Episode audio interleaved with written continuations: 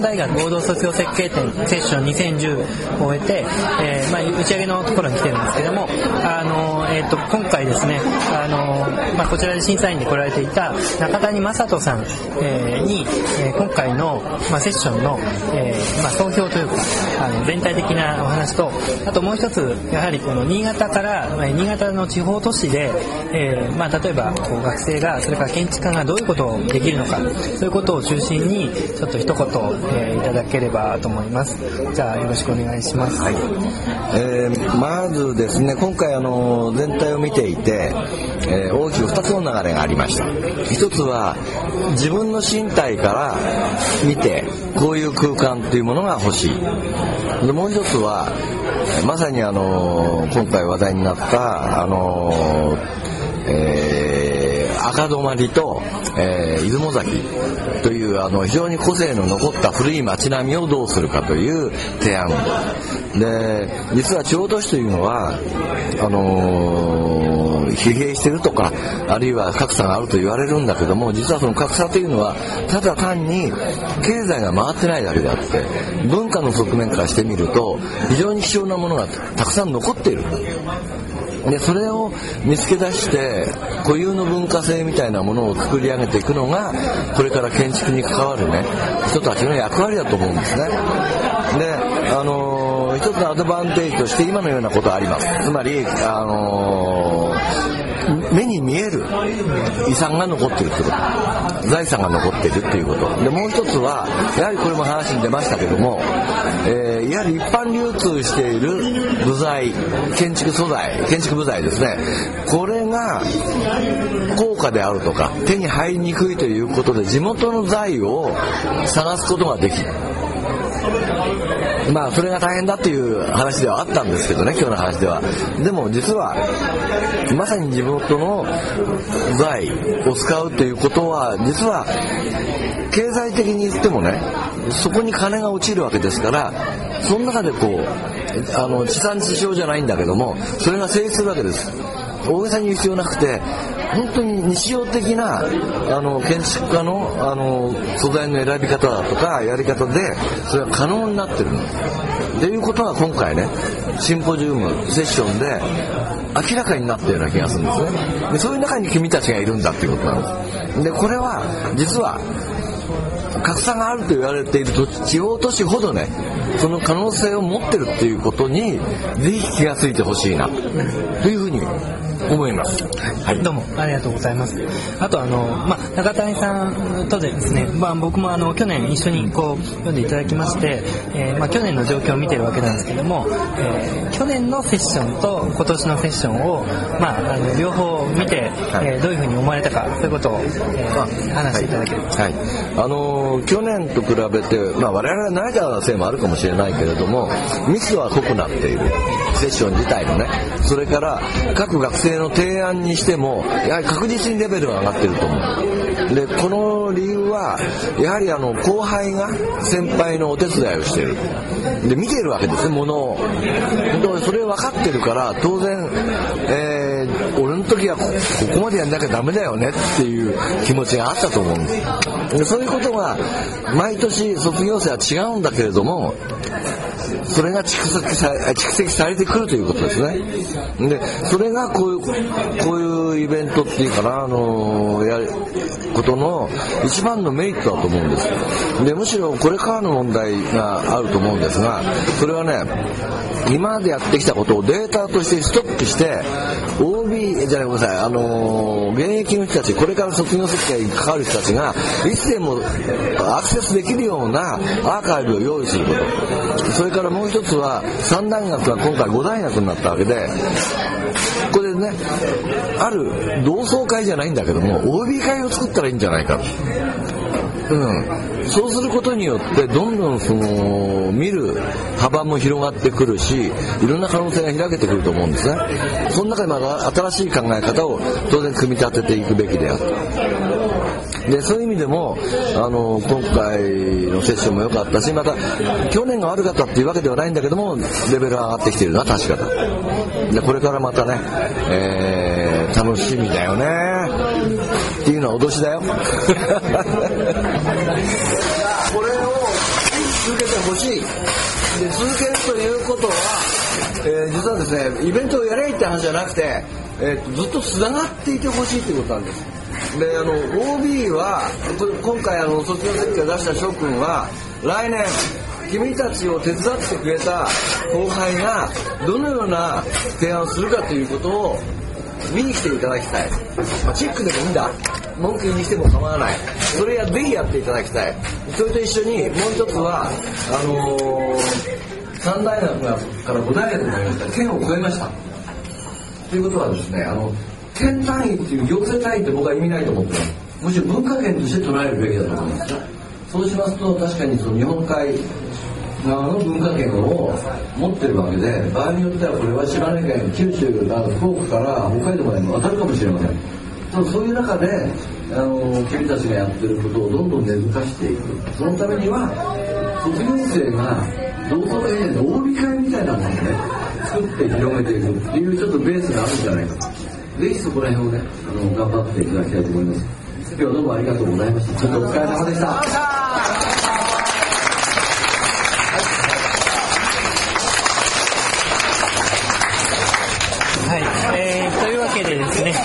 ちょうど今中谷さんのあの新幹線の時間で、えー、まあ、中谷さんが、まあ、あの残念ながらこの時間で帰られたわけなんですけども、はい、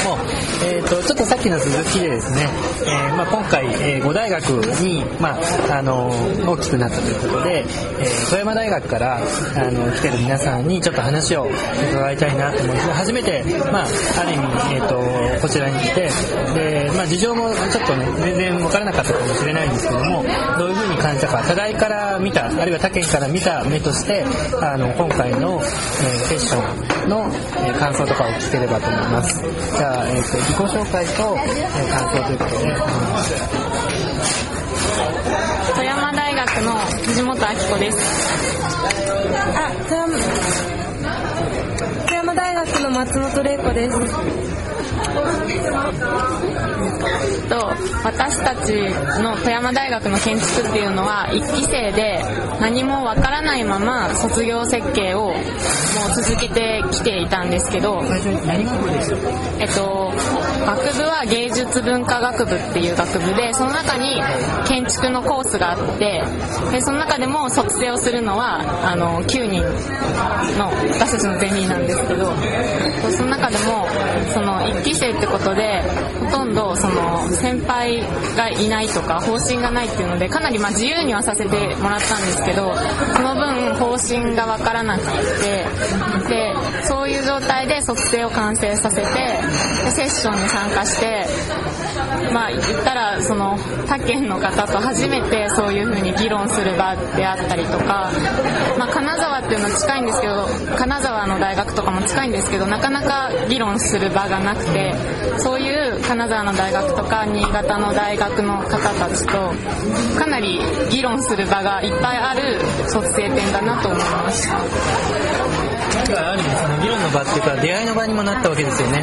そういうなんか新しいこうつながりが生まれたっていうことはやっぱりそれだけでももうすごい大きな成功だなと思いますじゃあえっ、ー、と松本です、はい、松本さんえっと富山大学松本玲子ですか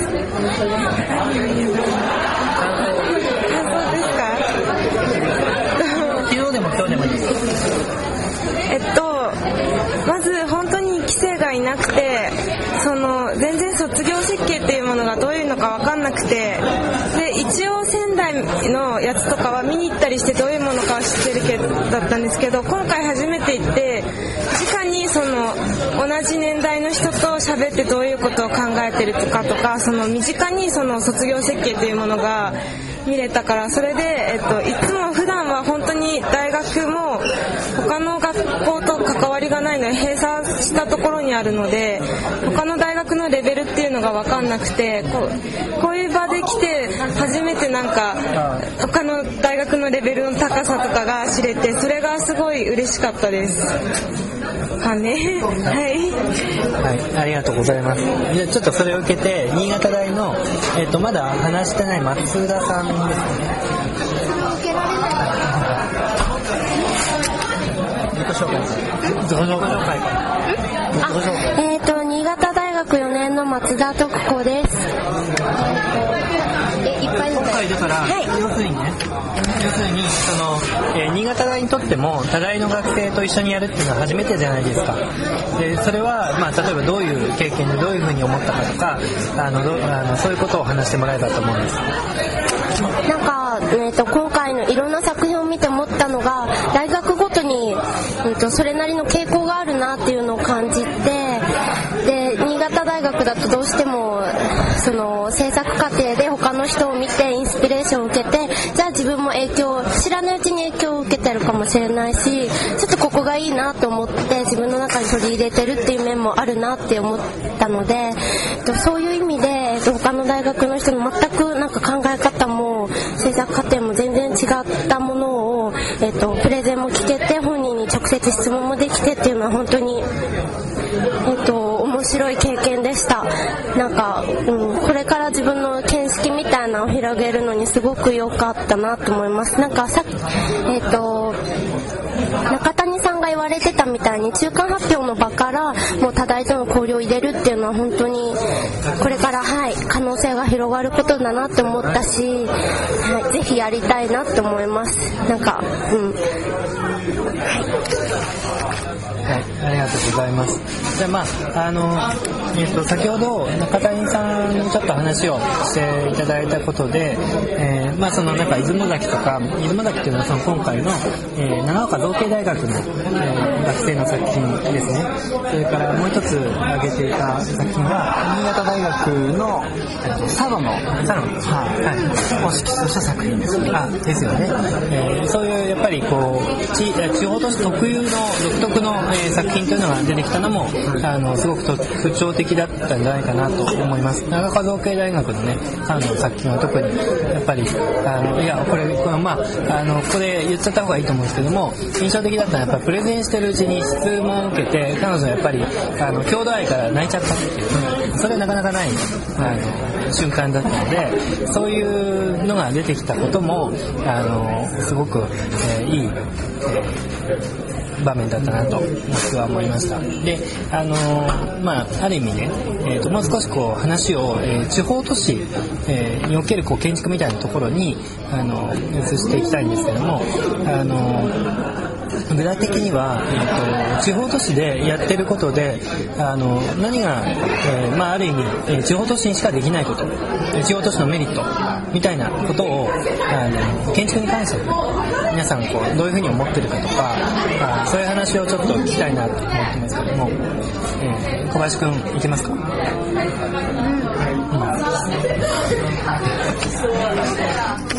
あ新潟大学4年の小林です。えっと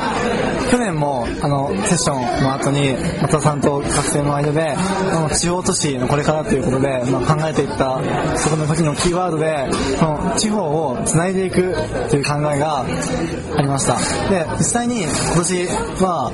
あの福福井の佐久さんと、まあ、7月に会ったりとか今回も県外の大学にどんどん進出していったり自分たちからどんどん発信していくことで、まあ、何かを得るっていうことも、まあ、最初の年になになって、まあ、来年につながるような、まあ、きっかけなんかができたのかなと、まあ、組織予定を通して、まあ、それをやるっていうのはすごい意義があることだと思います。